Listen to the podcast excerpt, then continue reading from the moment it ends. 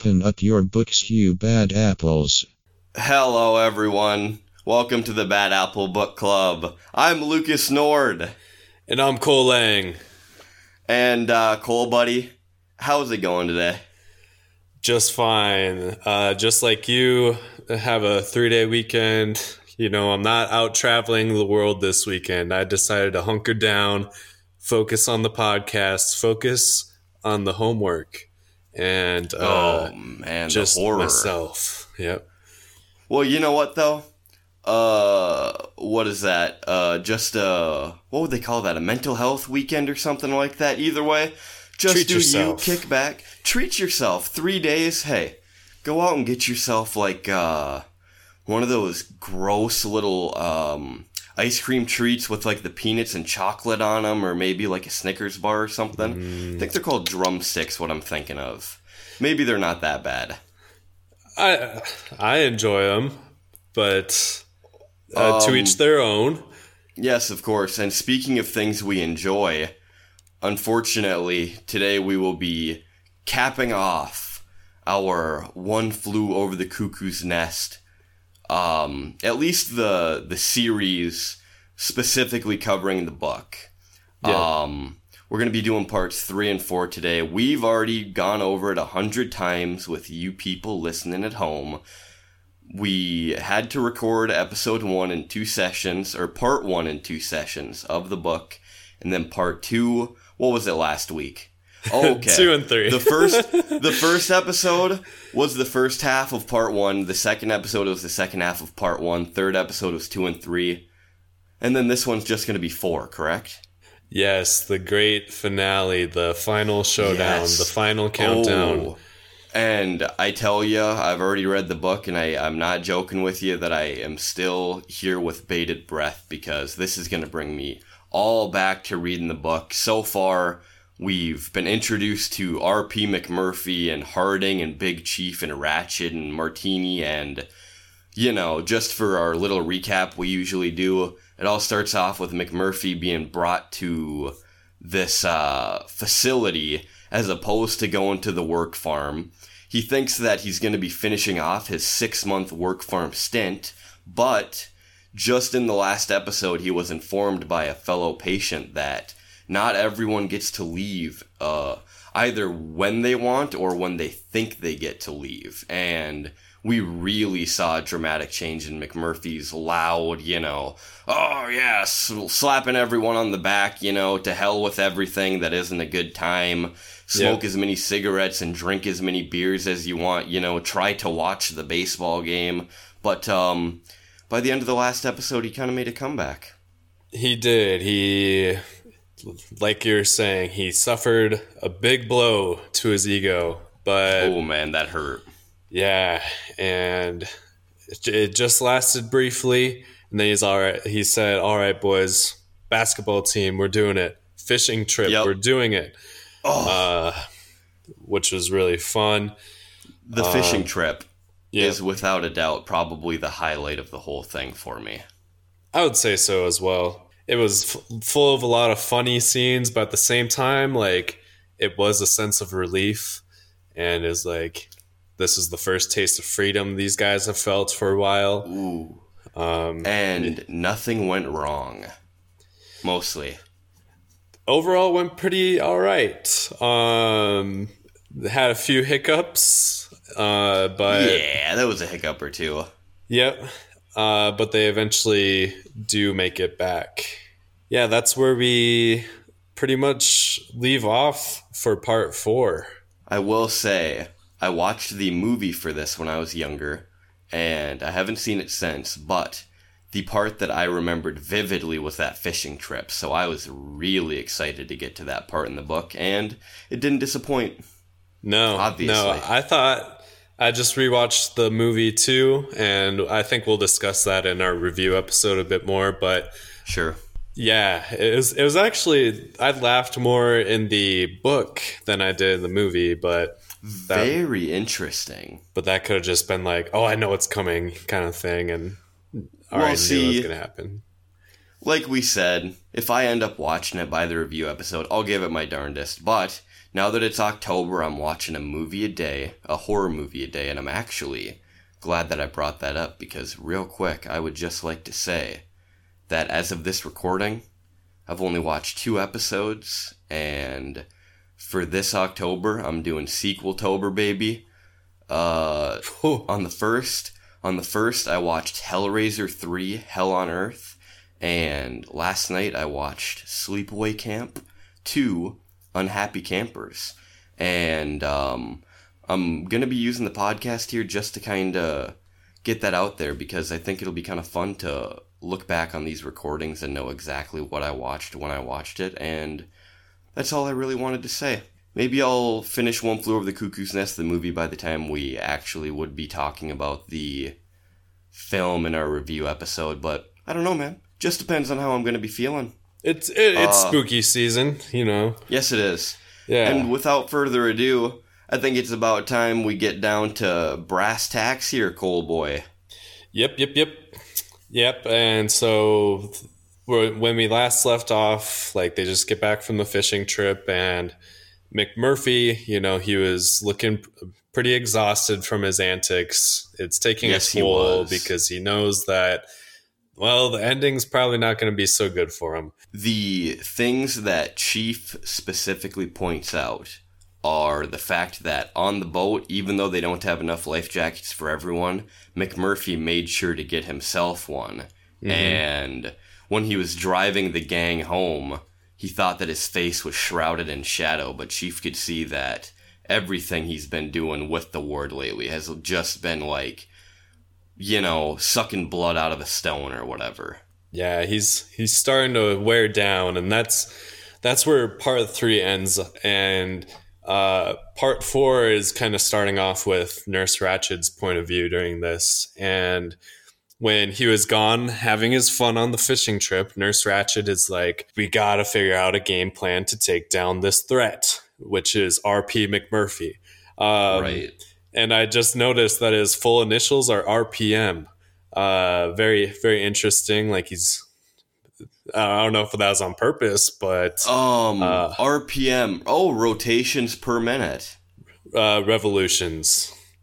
What? Yeah. Revolutions per minute? What is... Is that the same thing I'm thinking of? Um... In a car, I mean? I think... Well, for a car, it's like the cycle of how much your piston does, I'm pretty sure. Ah. Yeah, but they well, call it revolution. I mean... Well, R P M seems appropriate because yeah, once he's again, always I don't high actually. R P Ms. Yeah, well, see, I don't, I don't actually know anything, but I'll just say that it sounds accurate because when I think of R P M, I think car, and then if I, I think th- of a man being a car, I think McMurphy, and I think fast. When I think car, I think sure, fast. Yep, yep, and yeah. The when he his first day on the ward, when they were trying to stick that thermometer up his butt, they couldn't even catch him barely. He was nope. all over the place so nope. so quickly and such. So yeah, Nurse Ratched, she's like, we got to figure out how to take this guy down. And Chief, he says that people question motivations of seemingly good acts of men and say that we should even think about Santa Claus's intentions. Why is he giving all these kids presents? He has to have well, a questionable motivation for this. That is a good question. What does Santa gain? I don't know. I would really want to ask Chief and see what his take is on it. Maybe he's part of the Combine. I Santa really probably know. is part of the Combine, unfortunately. Yeah, he's, uh, he, he's part of the big machine to profit, sa- to make sales during Christmas time. Uh, yeah, I, well, I mean, technically. He's just another cog, man.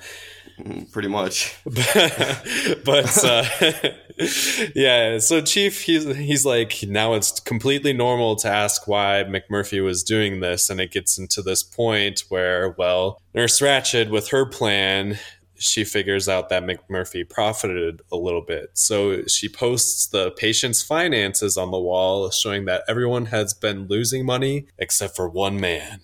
And this man is McMurphy. Kind of an interesting thing because, once again, we'll dive in here, but even right off the bat, uh, McMurphy jumps into a game of poker that the boys are playing. Once again, when the aides are chasing him around on his first day on the ward, he's immediately drawn to this. I mean, obviously the gambling table where the excitement's at, and throughout the whole book, you know, he's taking place or he's taking bets on who can, like, you know, stick the biggest wad of chewing gum under the toilet, or who can, like, uh, you know, sit in front of the blank T V the longest. He's just, he was born a gambling man. Yeah, yep. And he doesn't know when to fold him, as uh, Kenny... Uh... Oh, you gotta know when to hold him and when to fold him. When to walk away, when to run. I love that song. That's a good song. Very good song. Yes. Good artist as well. Yes, um, of course. So yeah, the, the patients start to question his motivations a little bit. And during a group meeting, McMurphy, he's on the phone and they start talking about McMurphy and how great of a guy he is. And then after this whole fishing stunt, they're like, this guy's crazy. He, I can't believe he actually took us on a fishing trip and did all this st- stuff. And then, um, and, and then Nurse Ratched says, quote, he is crazy as a fox. Probably and not wrong. No. And like, she's like implying that he's a bit of a fox because he's pretty sly in what he's been doing right. lately. And she explains that McMurphy, he's won more than three hundred dollars from his bets with the patients, and that he profited from the fishing trip where McMurphy himself didn't really pay anything. So Harding, he says that the man deserves a little bit of profit due to his talents, and he compares him to a P T Barnum figure who did circuses early in the nineteen hundreds. The Barnum right. Circus, uh, which is, I'm pretty sure is done now. But I did see it once as a, as a child. That was fun. Very nice. Uh, yep. Did you did you see like the the bear on the unicycle, or like the elephant standing on one leg or something like that? The only thing I could really remember was uh, the motorcycle ball thing. Oh, those are hard to forget. Yeah, that was intense. Very intense. And if I may say real quick, in a uh, in a little bout of absolutely not looking something up on the spot, uh, three hundred dollars in today's money is just over twenty-five hundred dollars. So McMurphy what? really is. Yeah, I looked up this inflation uh, calculator, and it says three hundred dollars in nineteen sixty-two is equivalent to... is equivalent to two thousand five hundred sixty-nine dollars and seventy-four cents in twenty twenty. Wow. And yeah, he uh, he really has been making money moves. Yeah, I was like, three hundred dollars, that's not terrible. But yeah, when you did that mental math in your head, I don't even, you didn't even right. use the calculator, right? Um, I was going to say that. I, I try not to get embarrassed, but I am a math genius. Yeah. Um, You I went, know, it just kind of comes naturally. Yeah, in high school, I made sure I sat down by you in every single test. And um, yeah, I, t- I said, I would always tell him I was a big football guy. And I said, Lucas, you do my homework tonight. And then uh, you get a front row in the football uh, game tonight. Uh, I remember it like it was yesterday. Um, the sad truth, though, is if you did copy off my math, you would probably still manage to do better than me, but that would not be saying much. Uh, uh, don't don't uh, discount yourself, okay? Uh, math is hard. You're making a podcast now. Yeah, we're both. Well, I mean, to be fair, we're both making a podcast now. Yeah, very true. When you think about it. Harding says this, that he's like a showman, but at the same time, like he, he does partially think that he does deserve a little bit of profit, but he's also sure. calling him like a con man a little bit. Um, Not wrong. Yeah, but I mean, they got talents, and so does McMurphy. And right. At this point, only Chief and Billy Bibbit believe in McMurphy, and McMurphy tells uh, Billy that Candy is going to come up, and Billy needs to pay him twenty dollars. And this is much more than the average bus fare. Like, I don't know what the conversion rate is on this. Uh, well, I mean, actually, now that you mention it, um, Now that you mention it, actually, if I'm not mistaken, twenty twenty dollars. Okay, now this makes it sound ridiculous. twenty dollars is worth one hundred fifty-two today? No, wait. twenty dollars in nineteen sixty-two is equivalent in purchasing power to about one hundred seventy-two dollars and thirteen cents in twenty twenty. Wow. Now, there is no way you could get that much out of someone for a bus ticket, is there? Uh, I don't I know. It's neither Candy, here nor there. Candy, she can work wonders. She's that pretty. Yeah, uh, Candy, uh, Candy Starr McMurphy's beautiful aunt. Yeah, but not really. No, not really. Yep, and once again, thank you for that mental math, Lucas. It's coming in clutch for this. Um, yeah, hey.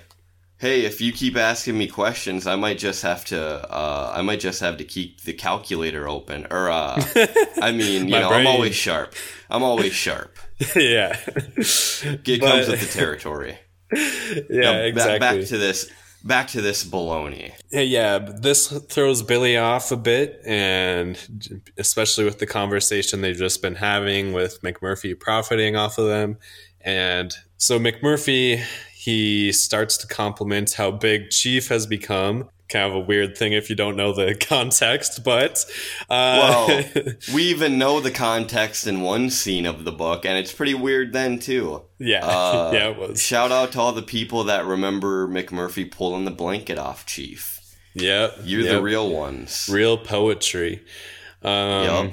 But, so yeah, he's like... hyping Chief up, and remember he said he is going to have Chief go through this P ninety X program, but it's like McMurphy's fitness program to make him feel big again.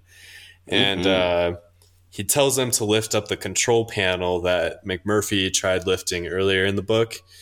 Chief, he's looking down. He's like, whoa, my feet are big.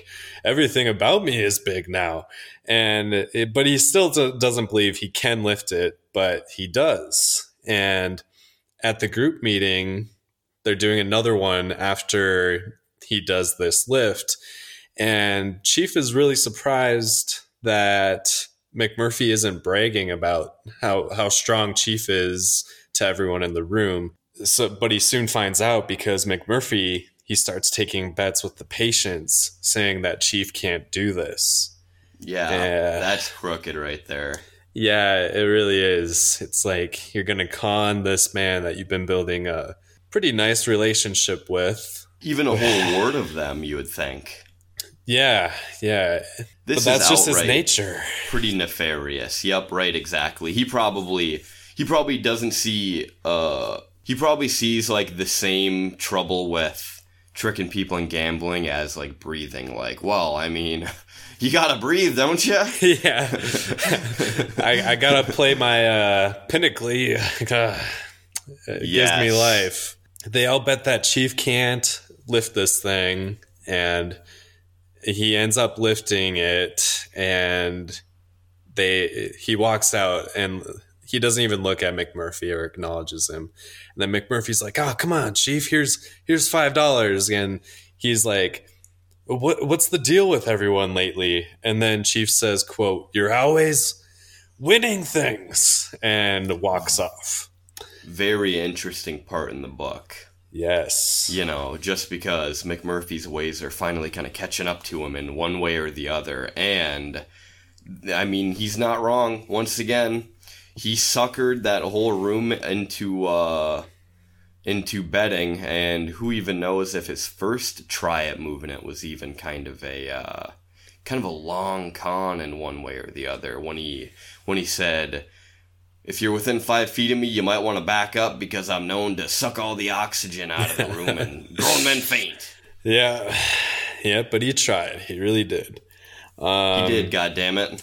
So, so yeah, exactly. Like he, he's starting to lose the trust of everyone, and we'll see if he can get it back. So the men, they are ordered to be showered because they were exposed to lice on the fishing trip. Like the outside elements got to him, and the aides are spraying down the patients with this uh, ointment or like this weird spray, like disinfectant, whatever. And... Ugh. the whole time the patients are cracking jokes at them. So one of the one of the aides tells Frederickson to spread his cheeks, and he farts when he does this. And oh, that's not what you were supposed to do. No, no, but the the turntables, the ta- the tables have turned. And so, yeah, like the patients, they're feeling good about themselves, and the, the aides are getting pretty mad, and they're sh- trying to show their power. And they do this as they move to Rub-a-Dub George, knowing that he never Uh-oh. uses soap despite his obsession with clean- cleanliness. Captain George.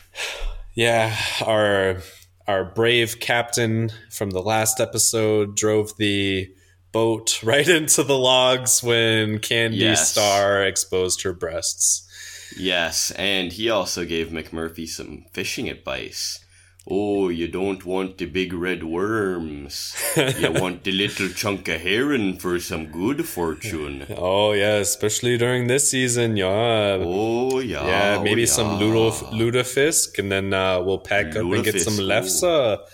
Oh, yeah. Yeah, yeah. Yeah. yeah. Oh, oh lutefisk. Yes. Lefse.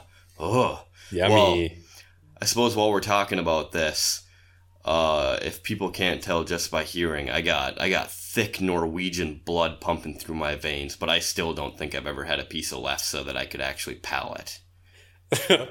yeah, I, I've had it. And for it. people that don't know, lefse is like a, it's like a sugar tortilla or something like that. that yeah, you put it's like a potato butter. Oh, potato based. Okay, well now, I mean, next time I'm in, in the same room as a piece of lefse, I'll try it. But for now, mm. I just remember it being like weird and sweet and soft, and then you put butter and sugar on top of it. It sounds perfect, to be honest. It's good. It's pretty good. I'll try it. I'll try it again. I remember in fifth grade we had like Norwegian Day, and I felt so out of place because like. Everyone else in the class was Norwegian but me, and I, I'm part Swedish, so that was the first time where I was like, just felt out of place, and uh, I didn't want to celebrate Norwegian Day in fifth grade. I didn't want to eat well, the lefse. You shouldn't have, you shouldn't have had to. Still makes me very mad to this day. Um, just like the spelling bee. Just like the spelling bee, yep, I have a lot of gripes. A lot of gripes that I'm going to spill out on this podcast. Yeah, yeah, yep. I get it. Yep. I th- I'm pretty sure that's what it's here for. We, I've actually been thinking lately that the book talk should take more of a backseat and we should just babble more. the, um, when I'm listening through club. the episodes... When I'm listening through the episodes, I'm always like, you know what? I'm not relating a part of the book to something completely random enough. So I think that that's actually the direction I'd prefer to take it in. Yeah, I would. I guess at the end of the day, I wanted this to be a therapeutic thing. Um, so oh, not in a million years, buddy boy. yeah, uh, but yeah, we'll we'll get back here. And um, sure. so yeah, Washington, who was the aide that McMurphy elbowed. He still has a gripe, and he still has a scar from his broken nose that McMurphy gave him. And Ouch. he knows that McMurphy is kind of, you know, he's walking on ice. And he knows that if he starts to tease and scare George here, uh, it's going to rile up McMurphy a bit. And so he starts to tease him, and he's like, look at George, you got all these little bugs all over your body. And then McMurphy steps up and says, that's enough. Washington doesn't uh, stop, and he grabs George, forcing him to get cleaned. And this is like his number one nightmare. And McMurphy responds, quote, I said, that's enough, buddy. End quote. He continues. McMurphy calls him a racial slur. I'm sure you guys can pick up what that is. And then... We'll, we'll refer to that as a callback to the H P Lovecraft episodes. It's what he called because his cat.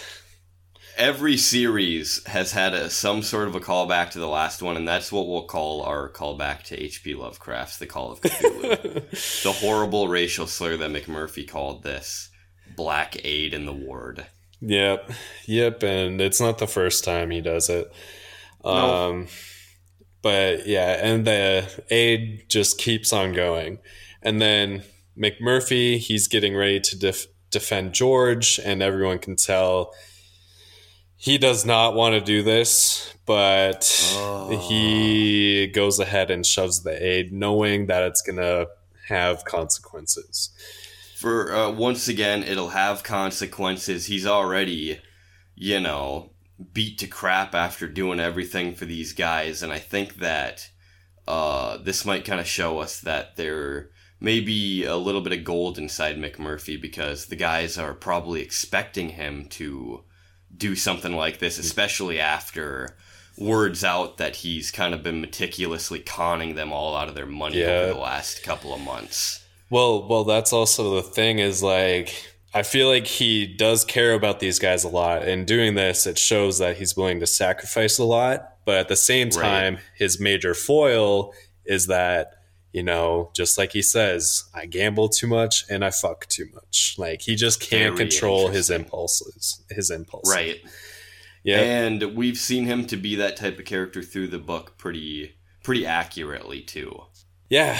A multifaceted character. And, uh, yep. the, the aide is like, you know, a- after this, McMurphy just shoves him. That's it. And then the aide says, hey guys, you saw McMurphy attack me, right? And then he says he can use this as self-defense. And then he starts to beat McMurphy, but does little damage. And so, like, it, I remember Kesey saying that it, he was like a bull, where, like, all these punches just, just kept on re- deflecting off of him. As he describes this, he's saying that, like, for every ten blows he deal, he gets from Washington, he blows like one punch into Washington, and it just like it, it causes a lot of damage. And more aides start to attack, and McMurphy tries to buck them off once again like a bull. And Chief, he helps throw one away, saying that he was, quote, only fifteen pounds, unquote. And one of the aides like hops on him, and he like rams him into the wall. So it's like pretty chaotic. Uh, they win the fight, but Chief and McMurphy are sent to the disturbed ward at the end of this. Um, and if I may say real quick, just to show, obviously Chief kind of has his mojo back, seeing that he's a big man. And the specific exact quote that you referenced was, uh, so I picked off and threw him in the shower. He was full of tubes. He didn't weigh more than, more than ten or fifteen pounds. Yeah. I, I full thought of that, tubes. Yeah. Well, all the aides uh, are full of tubes. I thought that was interesting, too, because, like, they're part of the Combine. Like, uh, sure, they're light, but at the same time, it could be like, oh, they're just part of this big machine or whatever. Yep. So when they arrive in the ward, it smells like singed flesh, uh, just from all the electroshock therapy going down. And McMurphy being himself, it's just like when he arrived in the ward in the first, or in the regular ward, he asks for the leader of the group, the Bull Goose, Bull Goose Looney. And, and then, he might actually um. meet the man in this place, because we've obviously seen that everyone in his ward, uh, albeit, you know, everyone's kind of got their personal issues. Rub-a-Dub George with the soap. Billy is kind of just a nervous person in general, but uh, there was no real Bull Goose Looney. But on Disturbed Ward, there might uh, there might be a Bull Goose Looney who's like willing to uh, like eat your eyelids or something like that. Ooh, yep. Some That'd be pretty spook- gross. Some spooky stuff going down here. Yes. Right in time for spooky season. Yes, absolutely. Yep. And so they're escorted by a Japanese nurse who cares for their wounds and gives Chief a piece of gum. And uh, she says that she remembers that he lo- loves gum. And Chief, is the does. whole time, he, he doesn't remember meeting this nurse or anything. He's like, how do you remember that? But it's just because he's gotten what? the therapy so many times. The electroshock therapy, that is. Right. She gives McMurphy a cigarette. So, yeah, just a total opposite of the way the, this ward is ran. She explains that Nurse Ratched, she tries to run her ward like she is still in the Army because she used to be in the Army as a nurse, and says that these nurses are, quote, a little sick themselves. Not wrong. Interesting. Yep. During the night, Chief awakens to like this guy who's yelling at him. He's like, watch me spin, Indian. Whee! And then he keep, keeps on saying this, but he's like really freaking Chief out. And I don't know, was this the same dude you were talking about that uh, is kind of spooky? Oh, well, just, you know, being that this is the disturbed ward, just even the change in title makes me think that this is obviously where they're, well, you know, keeping the disturbed guys. They, uh, They got a, a bit more, maybe not more issues than our boys in the regular ward, but more intense issues. And where it's kind of fun when Martini sees the hundred houses on the Monopoly board. Um, you know, these guys may be having similar delusions, but, you know, it leads to violence or something like that. I'm not really sure. That's just... You know, I picture the disturbed ward is probably where they keep more of the disturbed individuals, if I had to guess. Uh, yeah, like, um, just like how you were saying with the haunted house thing in the asylums, that's like the same place where everyone's like, oh, I'm so crazy. Everyone's yes. in a straitjacket. Precisely. Uh, yeah, it's just... Good callback. It's, it's, that, it's that kind of scene. Oh, of course, yes. of course. But yeah, this is where the electroshock therapies are administered and the lobotomies, uh, which is a last resort. So they wake up the next morning and McMurphy apologizes for getting him involved into the fight. And Nurse Ratched enters the ward smiling and says that McMurphy can escape electroshock therapy if he just admits that his actions were wrong. And he replies with, quote, "Hoo-wee! Those Chinese commies could have learned some things from you, lady." Unquote. So, and if I may say, requiring the admittance of doing things wrong here, I'm not sure if this is completely accurate, but I believe that um, oftentimes, like, McMurphy was diagnosed a psychopath, but that's kind of here nor there or whatever. Mm-hmm. Or, you know, maybe a sociopath or something. But with one of those, or maybe both of them, I know that um, a lot of the times in their trials, uh, a big part of it will hinge on if they knew what they did was right or wrong. Whether it, or, you know, depending on what it be, but... I think that Mc, or I think that Ratched is kind of trying to do a similar thing. She obviously wants McMurphy to, you know, kiss the tips of her shoes and beg for forgiveness. But I think that in her, like, twisted, manipulative way, I think that she still kind of wants to get the actual answer out of it. But it also wouldn't hurt to have McMurphy say, "Yes, I'm sorry that I fought with the aides that were... hassling my boy George, and I'm sorry about the whale print boxers, and I'm sorry about stealing the boat." Uh, that's just kind of what I think, though. Yeah, but that that would go against, like, his personality and everything, because this is, like, the two biggest forces going head-to-head, and this is where Nurse Ratched is like, I'm gonna win. You know, like, she's she's looking at this, and she's like... She's ready to have the peace contract set out. It's like the Treaty of Versailles, whatever. They're ready to put down some negotiations. And like this, the way McMurphy responded to this and like saying that uh, her actions are worse than the commies that had him in prison was really funny. Yeah, and she er, they're they're both about ready to go to war here. Yeah, it's uh, it's amping up, literally. Yep. Oh, yeah. Oh, Cole, amping up. Electroshock uh, therapy, good grief. Now see, this this is what I tune into the Bad Apple Book Club podcast for. Uh, the Nothing the, but the finest. Yep, yep. You'll, you'll get your buzz here. Oh, jeez. Oh, you right. did it again. Good all grief. right, all right. Back, back to the story. I'm going to go off the rails well, with how bad these jokes are. Well, if I may say, too, I hope that this episode hasn't been too shocking for anyone listening at Jesus. home. Oh, no. uh, all right, all right, all right. I'm done. I just, I couldn't help myself. And I'm know. not stopping there. Oh, okay. Um, oh, right. Billy Mays callback again. Yeah. yeah. Even uh, though I don't think Billy Mays ever said, and I'm not stopping there. I don't, don't know. We'll know. have to fact check that, but. Yeah, we don't think we won't. Yeah. Not worth the time, but. So they're, they're led to the shock shop. That's where this electroshock therapy is going to go down. And McMurphy tells Chief, quote, "Don't worry, if they can't hurt me, they can't hurt you," unquote. So he's just like, we're in this together, man. And very nice.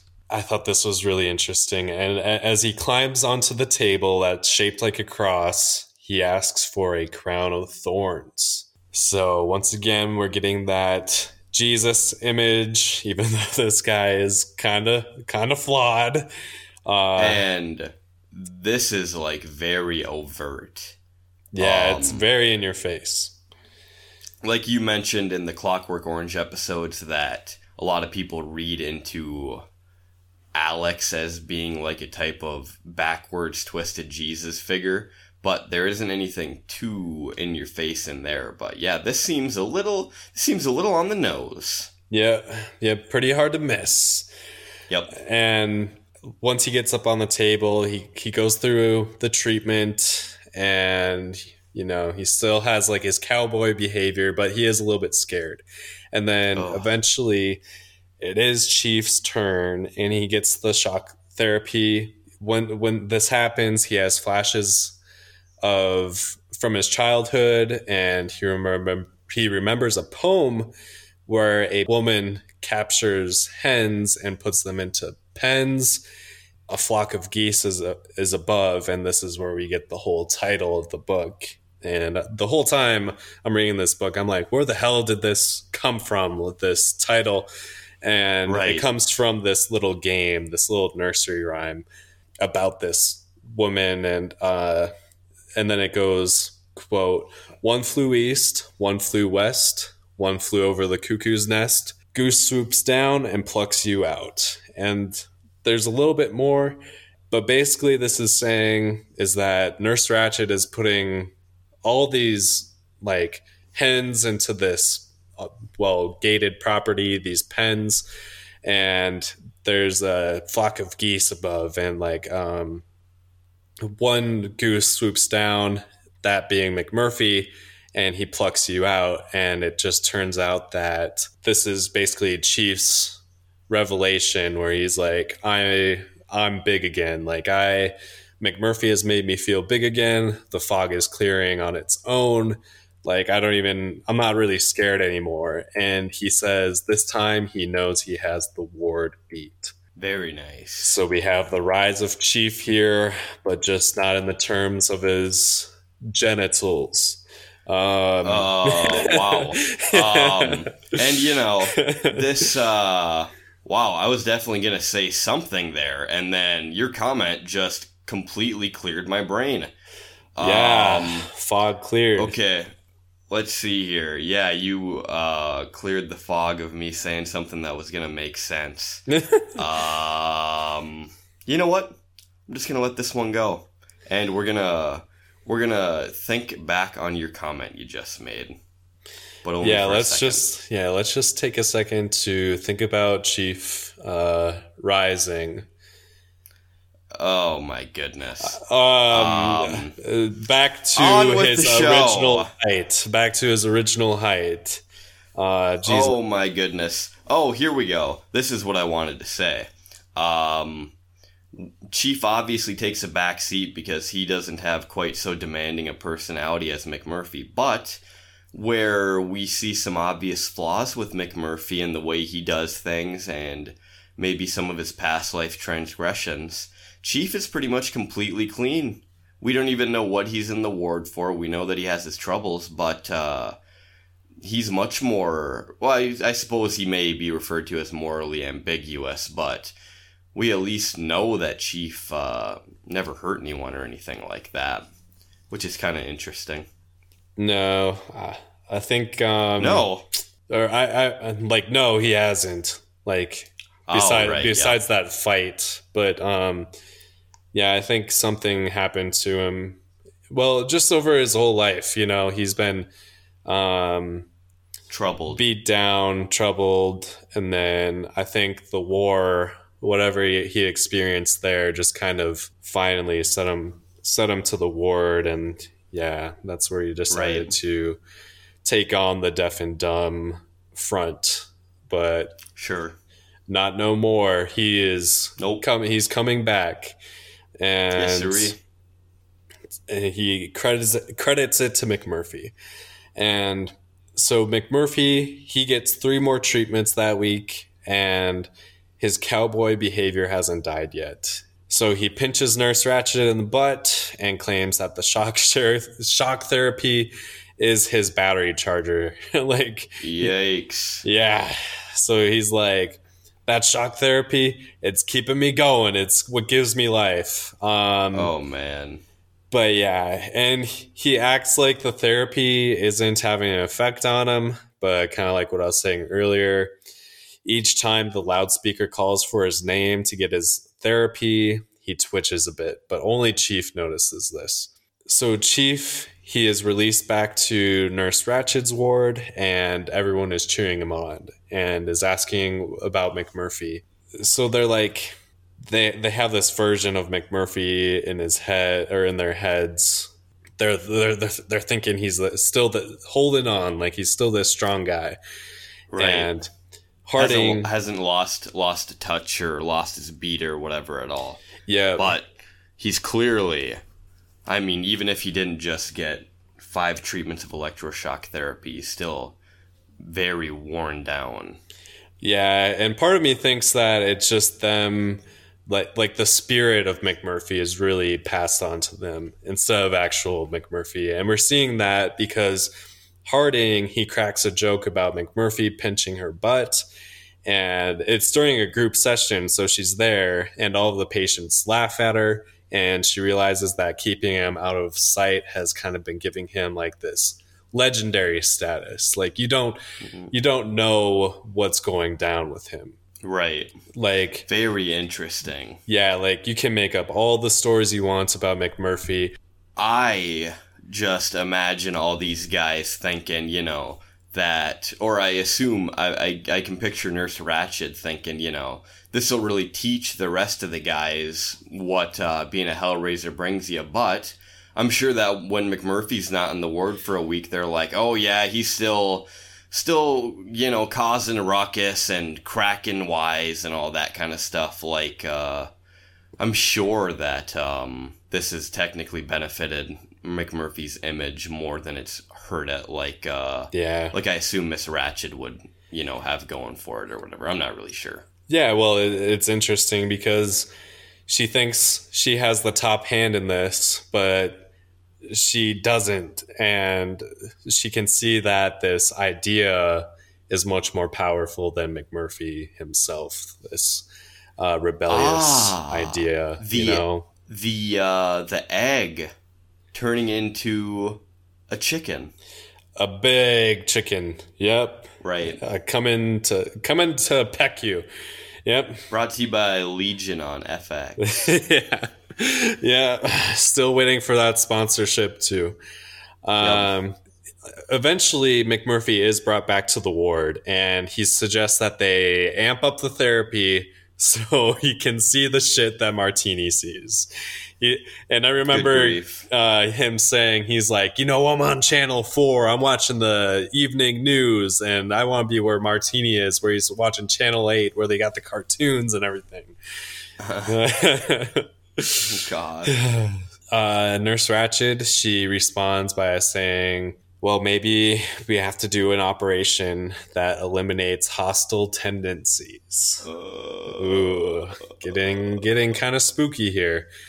Yep. And McMurphy replies, quote, "I'm as friendly as a pup. I haven't kicked the tar out of a nade for two weeks. There's no need for cutting, is there?" She says that there's no cutting involved, and he replies, quote, "Good, because I have another pair in my nightstand." Huh. Yep.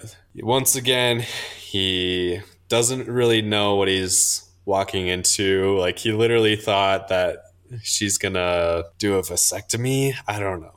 But yeah, something like that. Yeah, because he this isn't the first time he's accused her of like emasculating people. So right. Uh, but so Chief, he recalls a conversation between Billy and his mother, and Billy is talking to her about going to college one day and having a girlfriend and all these different fantasies and ah. his. Yeah, just super nice. And then to which his mother replies, and she, she says, quote, "You have your whole life ahead of you." And then so it's like, oh, Billy, that's so cute. And then Billy says, "My whole life, I'm thirty-one. Uh, yeah. And yeah, it's just it's a flashback. But like, I thought that was an important detail that Billy has, or the relationship that Billy has with his mom, and it's like pretty messed up. Yeah. Uh, and yeah, it's very similar to Nurse Ratched, like her m- manipulation. McMurphy, he's going to change this. He's like, we're going to get you a girlfriend. We're going to start these fantasies. And he's been planning to bring Candy in to the ward for Billy. And tonight is the night that he's going to do that. And McMurphy persuades Turkle, who is one of the oldest aides who works during the night, to let in uh, Candy and her companion, Sandy. And they arrive with like a bunch of alcohol. Candy, Sandy, and Randy. Oh my gosh. When I was writing this, I I messed up Candy and Sandy so many times, but Candy, oh, that's the girl that was in the boat, and Sandy right. was the girl that was supposed to come with the other yeah, truck. But she but, didn't.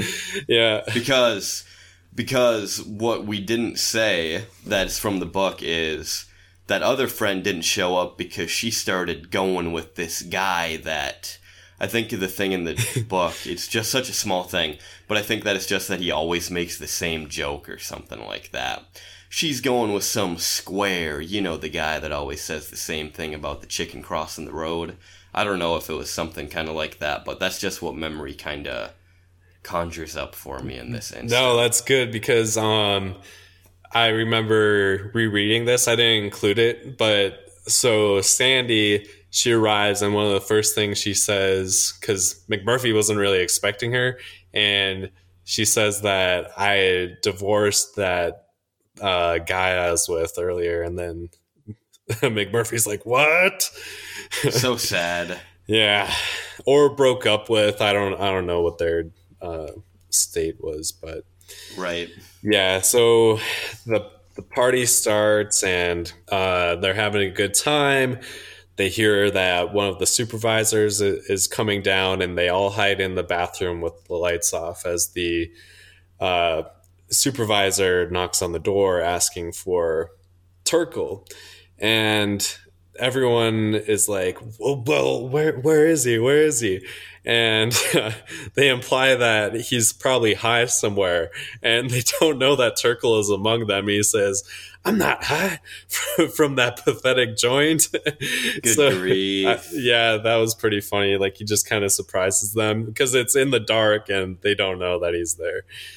Right. Um, so he goes out to answer the door, and when he can't explain why the lights are off in the bathroom, because ward policy is that the only lights are on are going to be in the bathroom at night. And so Harding saves the day by walking out, and he says, "Oh, I like to poop in the dark." And uh, so, huh. yeah, the supervisor leaves, and McMurphy breaks into the medicine cabinet and mixes vodka with cough syrup for everyone to enjoy. Yeah, enjoy is one word that you could uh, imply if you mix vodka with cough syrup. Apparently, these guys uh, were these guys were leaning before it was cool. Yeah, but it's very dangerous. All right. Yes. Yeah. It's, I mean, it's literally like, uh, well, it's an opiate, but instead of shooting it into your arm, you drink it, and I don't think either way of doing it is good for you. No, it's taking the lives of too many hip-hop artists. Uh, well, just people in general. And people in general. Like, yeah, not a good mixture. Um, no. They're, they're obviously getting very messed up from this. So Sandy, she decides that she has to go to the bathroom. And during this, Sefelt is defending her from Colonel Matterson for breaking into the bathroom, because the only bathroom there is is the male bathroom. But Colonel Matterson is like, ooh, a pretty girl, and he's trying to, like, see her.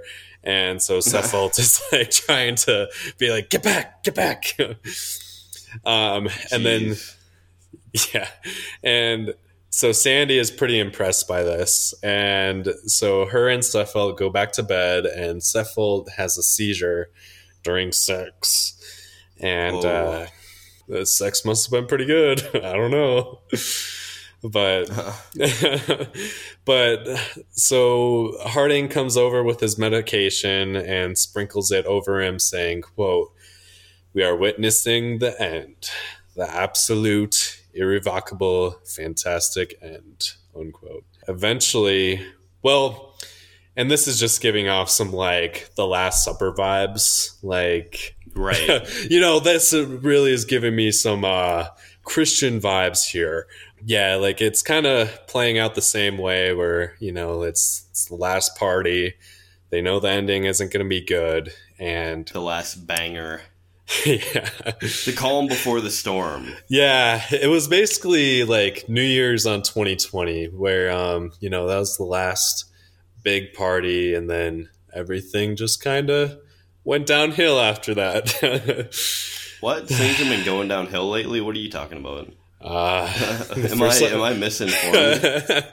Well, you know, for some people, you know, I don't know. Yeah. If you're having a good year, great, good, great for you. But a lot of us are, you know, struggling here. Um, but hey, either way, try to keep your head high. It's easier said than done. Yeah. But you got to do what you got to do. Yep, and I, I think the only person that's having a good time during this is Jeff Bezos. He's making a banging uh, profit off of this, but... Uh, yeah, I, I could see something like that happening. Yep. So I hope you're having fun, Jeff. Uh, I don't. Yeah, well, well, me either. That was... Uh, yep, I, I hope you're just not. Just a little... I hope your rocket program fails. But hey, thank you for listening. Yeah, thank you, Jeff. Put us on Amazon. Uh, yeah, or something. Yeah, he'll, he'll probably own, like, the podcasting uh, world here soon. He'll own the word podcast. Yep. Oh, man, that's not fun. Scary thought. Yeah. Yep. So, but yeah, they all know that this is going to be the end here soon. And eventually it's four a.m. and Billy and Candy go to a separate room. Harding tells McMurphy that they have to do an escape plan for McMurphy because he knows what the consequences are. He He's trying to come up with this plan, and he says that they could tie up Turkle so it looks like he was defenseless and they stole the keys, unlocked the medicine cabinet, whatever, and McMurphy can escape. McMurphy, he just starts to ask the rest if they're going to leave voluntarily, and Harding says that he thinks some will because they are sick men now, not rabbits. And that was a good callback because earlier he said that all the patients are rabbits and Nurse Ratched is this wolf that's, like, keeping them in place. But, you know, it's like it's like that one song, Now That We're Men uh, song, um Uh, no, that the, from SpongeBob. Yeah, yep. Oh my we, god, we wear our underwear, whatnot. Um, I remember. They're all pretty much done with the ward at this point. Um, And Harding, he explains his situation and says, quote, I discovered at an early age that I was, shall we be kind and say different? I did practices that our society regards as shameful, and I got sick. It wasn't the practices that I did. It was the feeling of the great, deadly forefinger of society pointing at me, and the great voices of millions chanting, shame, shame, shame. It's society's way of dealing with someone that's different, unquote. Yeah, Harding. I mean, I guess it wasn't super obvious, but yeah, just a gay dude. Uh, yeah. Couldn't really say that he would be having an easier time today, but, you know, things have changed since nineteen sixty-two.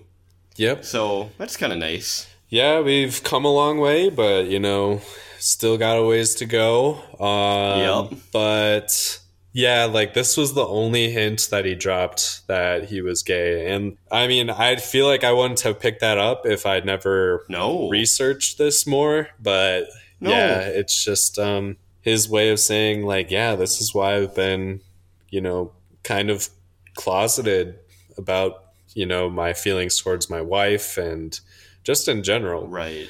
But, yeah. He never has enough for her. Yeah, yeah, that was... Oh, that was rough. Um, Ouch.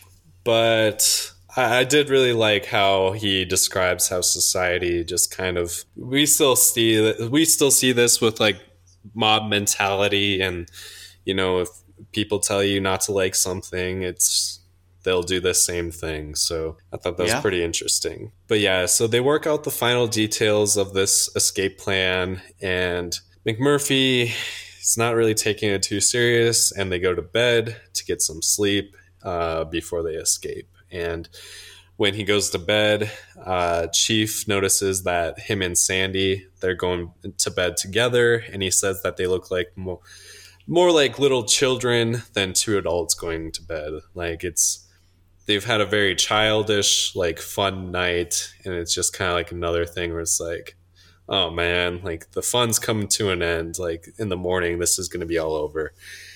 Yep. Um, but no one sets an alarm on their iPhone or anything. And so, Idiots. yeah, it's just like, you always got to set an alarm or something. You can never count on the person that just drank cough syrup and alcohol to wake up in the morning and, and smoked uh, a pathetic little joint. Yeah, exactly. Like, there was nobody that was dependable that could wake them up, and so the aides no. walk in on this giant mess. And if I may jump back to it real quick, when Turkle is like set up in the book, he's already like uh, passing out just halfway through their conversations. So who trusted this dude to wake everyone up on time? Uh, I don't know. I don't know. Me neither. He was having a good time too, though. Oh, sure. Uh, yeah. And so, yeah, Nur- Nurse Ratched eventually walks in. And as she starts like... you know, looking under the stone or whatever, and reveals all these things that they've been doing overnight, she just gets more and more mad. And then eventually she comes over to Turkle, who is all tied up, and they burst out laughing because she looks like she is about to blow up. Nurse Ratched, she goes to report what happened, and she says that she's going to put in Turkle's resignation as well. And Turkle unlocks a window to let Sandy out. Harding tries to motivate McMurphy to get out, but McMurphy is pretty unbothered. He's still pretty drunk and still waking up, and it just doesn't care. And this leaves Harding very worried and frustrated. Like, he's trying to be like, I know what your fate's going to be. And at this point, he, he's just, he's done everything he can do. And yep. The so they gather everyone up, and the only person that's missing is Billy. The nurse starts looking around as the patients laugh at her. They're like, oh no, they're gonna she's gonna walk into some pretty crazy stuff that Billy's been doing. Yeah, we know where Billy is, but we, you don't. We know what Billy was up to all night. Oh yeah. Yep. So she eventually reaches the room that they are in and discovers Billy and Candy in bed together. She oh. says, Oh, come on, Lucas. You couldn't uh, see that one coming? The horror. Oh, yeah. My God. This is, you wow. know, I said I had to close the book earlier, but I really had to close the book after this part here. Yeah, wow. Yep. Wow. Yep. Can't have anything nice. Well, nothing sacred anymore. That's the thing. Nope. Yep. Nope. Not not not a thing. Yep. Uh, we're thinking too much like Nurse Ratched right now, but yeah. How so, dare you? But she says, quote, "Oh, Billy, Billy, Billy, I'm so ashamed for you." And uh, Kesey says that him and Candy are in bed and they're moving like, quote, "cats full of warm milk." And I thought that was just so comfortable. Mm. Like, just that does la- sound quite comfortable. Yeah, just like a lazy cat having a, you know, he's at the milk bar or whatever, and he's just having a good time. Yeah, and the important part about this specific um, incident in the book is that it'll show us that Billy has really grown into his own man, and he's not going to let anyone ever tell him what to do again. Uh, right? I, I got to admit, I did read this part in the book quite a while ago, so I'm kind of fuzzy, but I'm pretty sure that's what happens. Ah, uh, we'll, we'll find out. We'll find out. Oh, okay, good.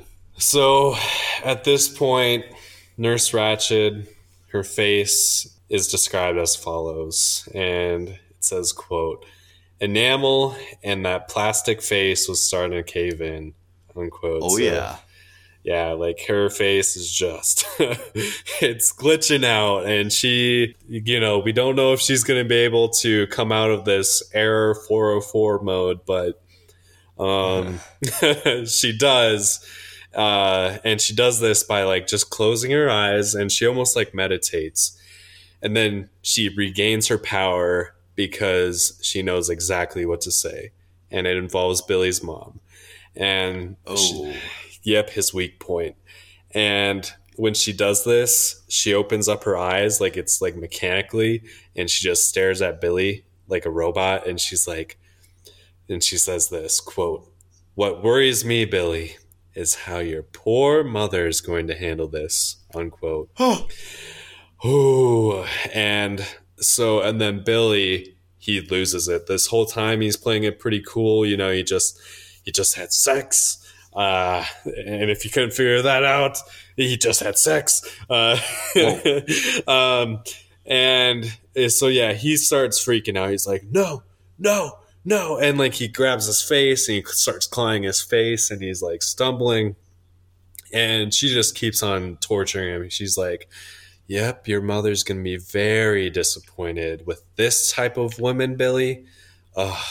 And so Billy, he starts, he keeps on freaking out, and eventually he blames McMurphy. And, you know, Nurse Ratched, uh, she she can kind of put two and two together, but this really puts the blame on McMurphy. And it's kind of like Judas betray- betraying Jesus.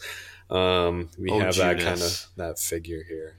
And this is something that I've actually wanted to call back on for quite a while, where, like I said, we've seen that all these characters are lovable enough, but they've all kind of got their quirks. And yeah. Billy kind of uh, reacting this way, it's not so much of a callback, but one of his big scenes that stood out with me in the book was, I'm not sure if it's when everyone told McMurphy that they were in the ward voluntarily or whatever, but he upset Billy through maybe asking him a question about having a girlfriend or something about his mom or something, and that caused Billy to peel the scabs from the self-inflicted cigarette burns on the back of his hands, and he was like wiping the, well, since he peeled the scabs, they were bleeding again, and he was like wiping the blood all over his face and stuff like that. So, like we've said, not completely flawless characters, and so we're also not too surprised to hear Billy react like this, but, you know, he was kind of yeah. on top of the world. And then Nurse Ratched, well, I mean, we'll see where this brings us. Yep, exactly. Like, yeah, his the only reason he's in this ward is because of his mother. Like, he just has a stutter, and that's it. And he knows that uh, Nurse Ratched and his mom very good friends. So he knows that his future is going to be heavily impacted by this. Yeah, he blames McMurphy. McMurphy kind of sees this coming, but he is a bit surprised. And then Nurse Ratched, she tries to comfort him. E- even in the book, like, she like grabs his head and she's like, puts it to her breast, and she he's like, she stays, says like all these comforting things, like, don't worry, Billy. And it's just like this really weird relationship too, where it's like, yeah, she's just destroying him, and then she's like, oh, it's fine. You know, very abusive. No other way yep. to put it. And I'm thinking of whatever that experiment was where they like treated some dogs like crap and they treated some well.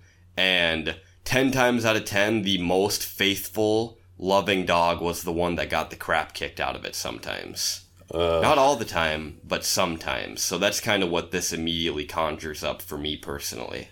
Yeah, I'm not sure what exact that experiment was, but I think, yeah, and Nurse Ratched, she is like, we'll get this fixed. Like, just go down to Doctor Spivey's office and we'll we'll get this sorted out.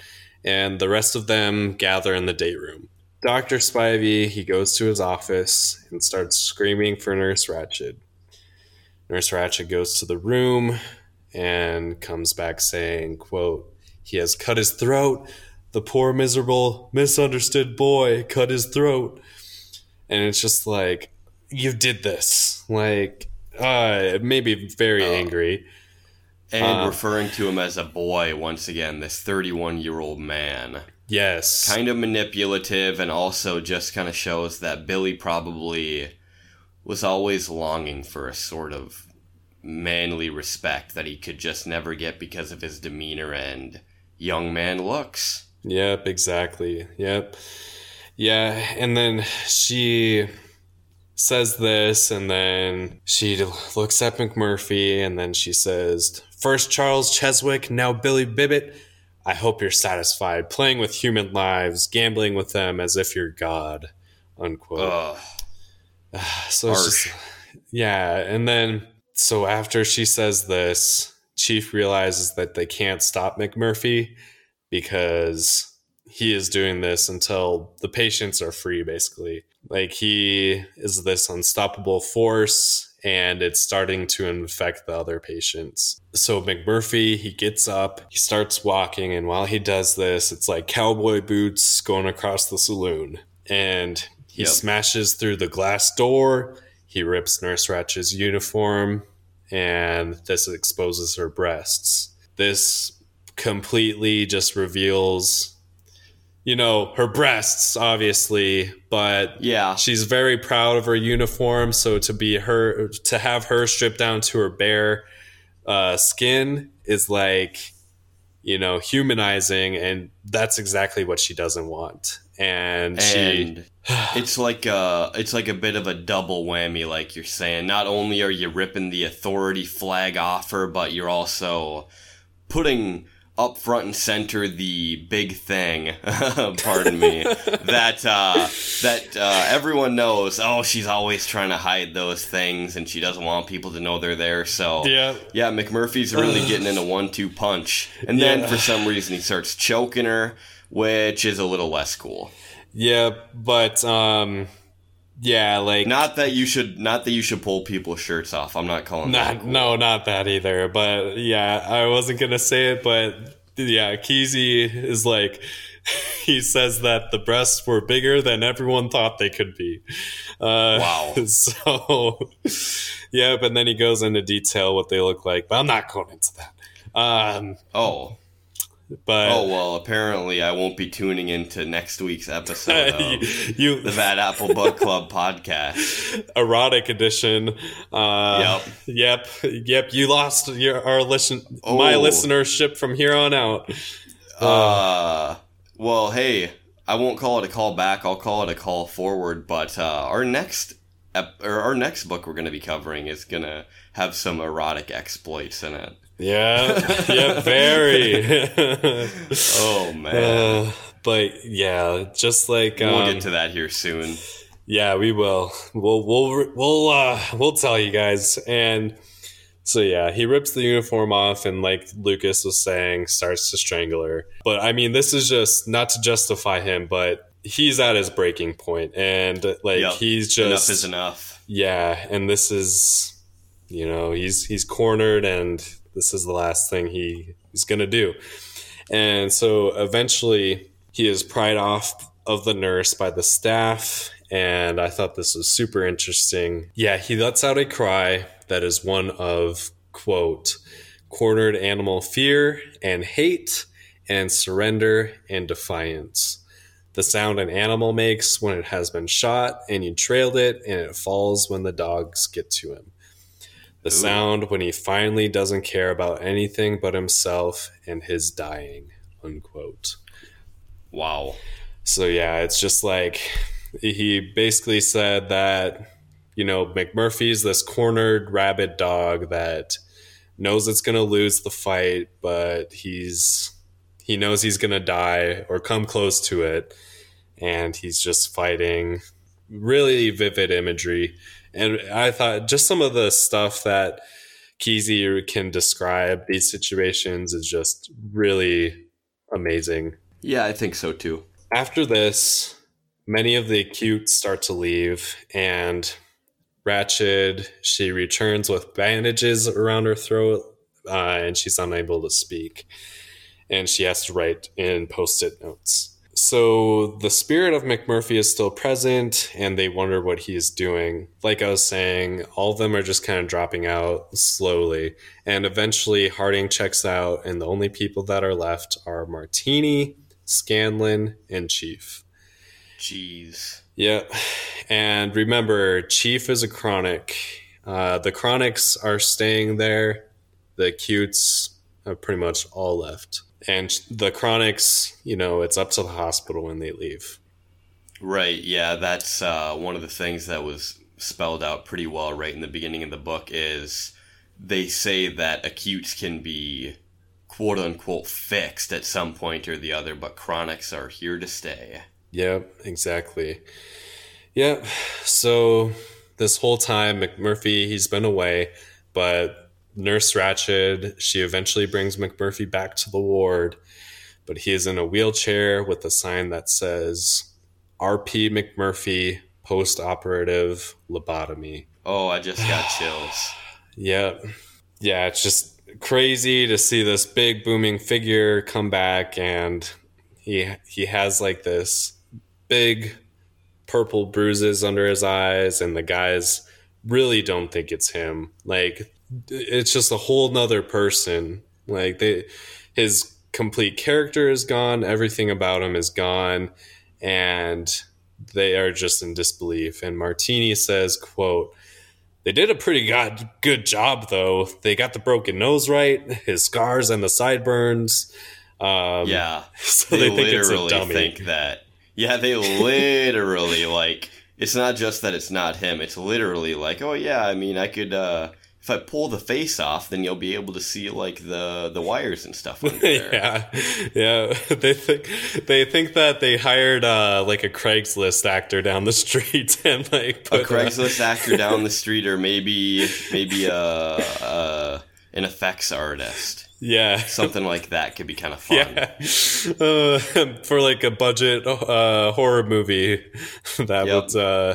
So deep down, Chief is, he's in disbelief, but he does know that it is McMurphy. He doesn't want McMurphy to be like a symbol of fear living among them. Like he, he knows this is Nurse Ratched, basically saying to them, you mess with me, you'll get a lobotomy. So he, he knows that himself and McMurphy do not want this. So at night, Chief picks up a pillow and smothers him to death as the big body puts up a pretty good fight. Uh, Even when McMurphy has literally had the life drained out of him, his heart's still going, and as Chief obviously puts, you know, all of his weight into this guy, he's still just not going down without a fight, which is very appropriate for McMurphy, obviously. He probably didn't even, I mean, he probably was giving him hell the whole time they were setting him up for that lobotomy, unless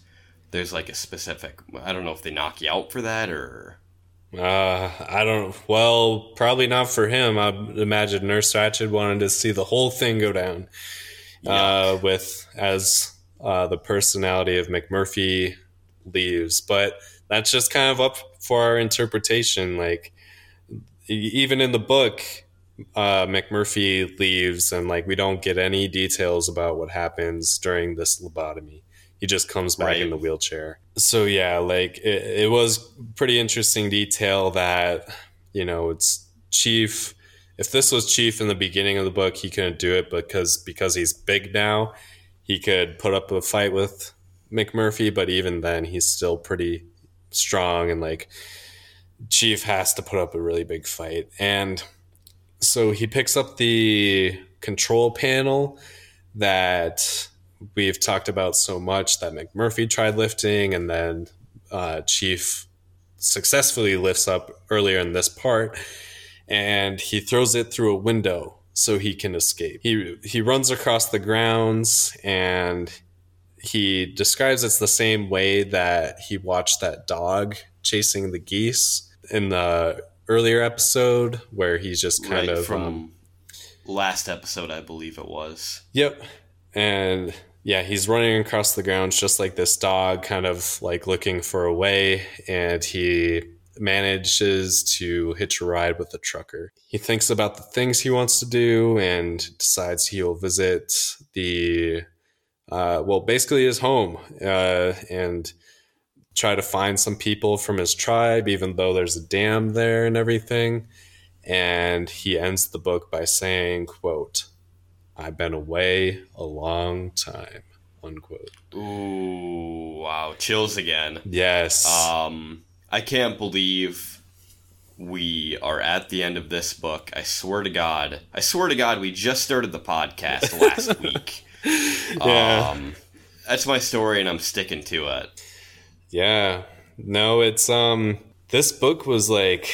I, I awesome. just keep on, yeah, I just keep on saying it. Like, it was wonderfully written. Um, mm-hmm. Like, we'll get into it more on the next episode, but, like, I feel like the movie, I, one of the best things I saw that compares the book and the movie is that the movie is two D, but the book is three D. And it just gives you so much more depth about, like, these themes of oppression and personality, being who you are. And with the whole Combine thing and the wires going to Nurse Ratched and the AIDS and everything. But that would be hard to do in a movie. But at the same time, right. like, wow. And, and just that final sentence of, "I've been away a long time." Yup. Yeah. Not just, I mean, not just metaphorically, not just literally, should I say, because he's been in this ward for, you know, twenty plus years or whatever. But yeah. he's finally... managed to lose the fog for good, so he's also, you know, been away a long time in that respect. Yep, exactly. Um and it's just huge sigh of re- like of relief. Yep, you've been wanting this. And yeah, Chief was a really interesting narrator, not necessarily unreliable, but like uh right he, he made this book, I think. And uh yeah, without our McMurphy here, he wouldn't be this way. So, yeah, it's it's great to see this yes, ending. Absolutely. And despite the Christ-like ending that McMurphy receives. So, yeah, he really, that was something I mentioned, I think, before we even started this book or had announced it, is that I uh, wanted to talk about how McMurphy I see as more of a Jesus character than... well, Alex for sure, but I could still see like the arguments and stuff that you were referring to when we recorded those Clockwork Orange episodes. But um, for more for more on that, you're just going to have to come back here. Same time, same place next week for our uh, One Flew Over the Cuckoo's Nest discussion episode. Yep. Um, you know the drill. We've done two of those before. It's kind of just... we won't be sticking to a script. It'll just kind of be boys being boys. Maybe I'll talk about horror movies more. Maybe Cole will have gone on some fantastic uh, globetrotting adventure by then that we can talk about. We'll talk about the themes. We'll talk about our thoughts on the books. Maybe I'll have watched the movie by then. Please um, do. Please do. I'd love to do a compare and contrast. I suppose I could find the time somewhere. Um, okay, so with that, Cole, unless you had anything else to discuss? Um, I've kind of been waiting to announce our next book for a month and a half. Yeah, yeah. Um, we, I think there are some elements of horror in this story, but that wasn't really intended for spooky season. We tried to. The reason why we split this up into kind of crazy segments is one, yes, the book is sectioned in uneven parts, but we also wanted to get some time in for some spooky uh stories. And if you would Ooh. if you could announce the next book for us, uh, uh do that right now. Our next book for October of the Bad Apple Book Club with Cole and Lucas on the podcast you're listening to right now, this very one will be will be The Hellbound Heart, written by Clive Barker and later directed into the nineteen eighty-seven horror classic Hellraiser, written hey. and directed by the same man. That's literally unheard of. He wrote the novella. It's awesome. I finished it three weeks ago. Then he directed the movie. And the movie is, like, one of my favorite movies of all time. And let me just say right now, we're going to say this before we talk about the book, but uh, this is going to, without a doubt, it's going to be the most explicit one we've covered. Yeah. Because if you're, un- if you're unfamiliar, Hellraiser is about, like, this Rubik's Cube full of sex demons that... uh, Well, you know, we'll we'll discuss all that later. If you yeah. haven't seen Hellraiser, you really should. And the novella, The Hellbound Heart, is only about one hundred sixty pages, so um, very excited to talk about that. Yeah, as am I. It's full of it's full of sex. It's full of horror. It's full of. Oh, man. Uh, it's just a lot of fun. Both. Yes, yep. It is. Yep. It's very, uh, it's kind of exploitation-y, but... Very. Yeah, it's it's full of sex and horror, but it's like... And, and then it's full of, like, sex horror. So, be looking forward to that like we both are. Yeah, yeah. So, but, yeah, this wraps up our series on One Flew Over the Cuckoo's Nest. Join us next week for the review episode, and we'll just dive into the... themes a bit deeper. And but yeah, thanks thanks so much for listening. And um this is this has been another whopper, my boy. Yes. Yeah. um sure. but but with that, remember to give us a follow on Instagram before you hit that head on the pillow tonight. Thank you so much. Of course. At the Bad Apple Book Club, um there are things we've been working on that they'll get done at some point. Don't worry about it. Uh, that's Should we for us spoil to worry it? About. Do you want to spoil it? I, uh... Do you want to spoil it? Yeah, we are working on some t-shirts, but uh, just trying to work on the design right now. Um, and some business cards, so that's pretty fun too. Absolutely. Hopefully we'll be getting both of them around the same time, whenever that is. Um, but... I suppose if that was actually all there was left to be said, then, um, have a good one. Yep.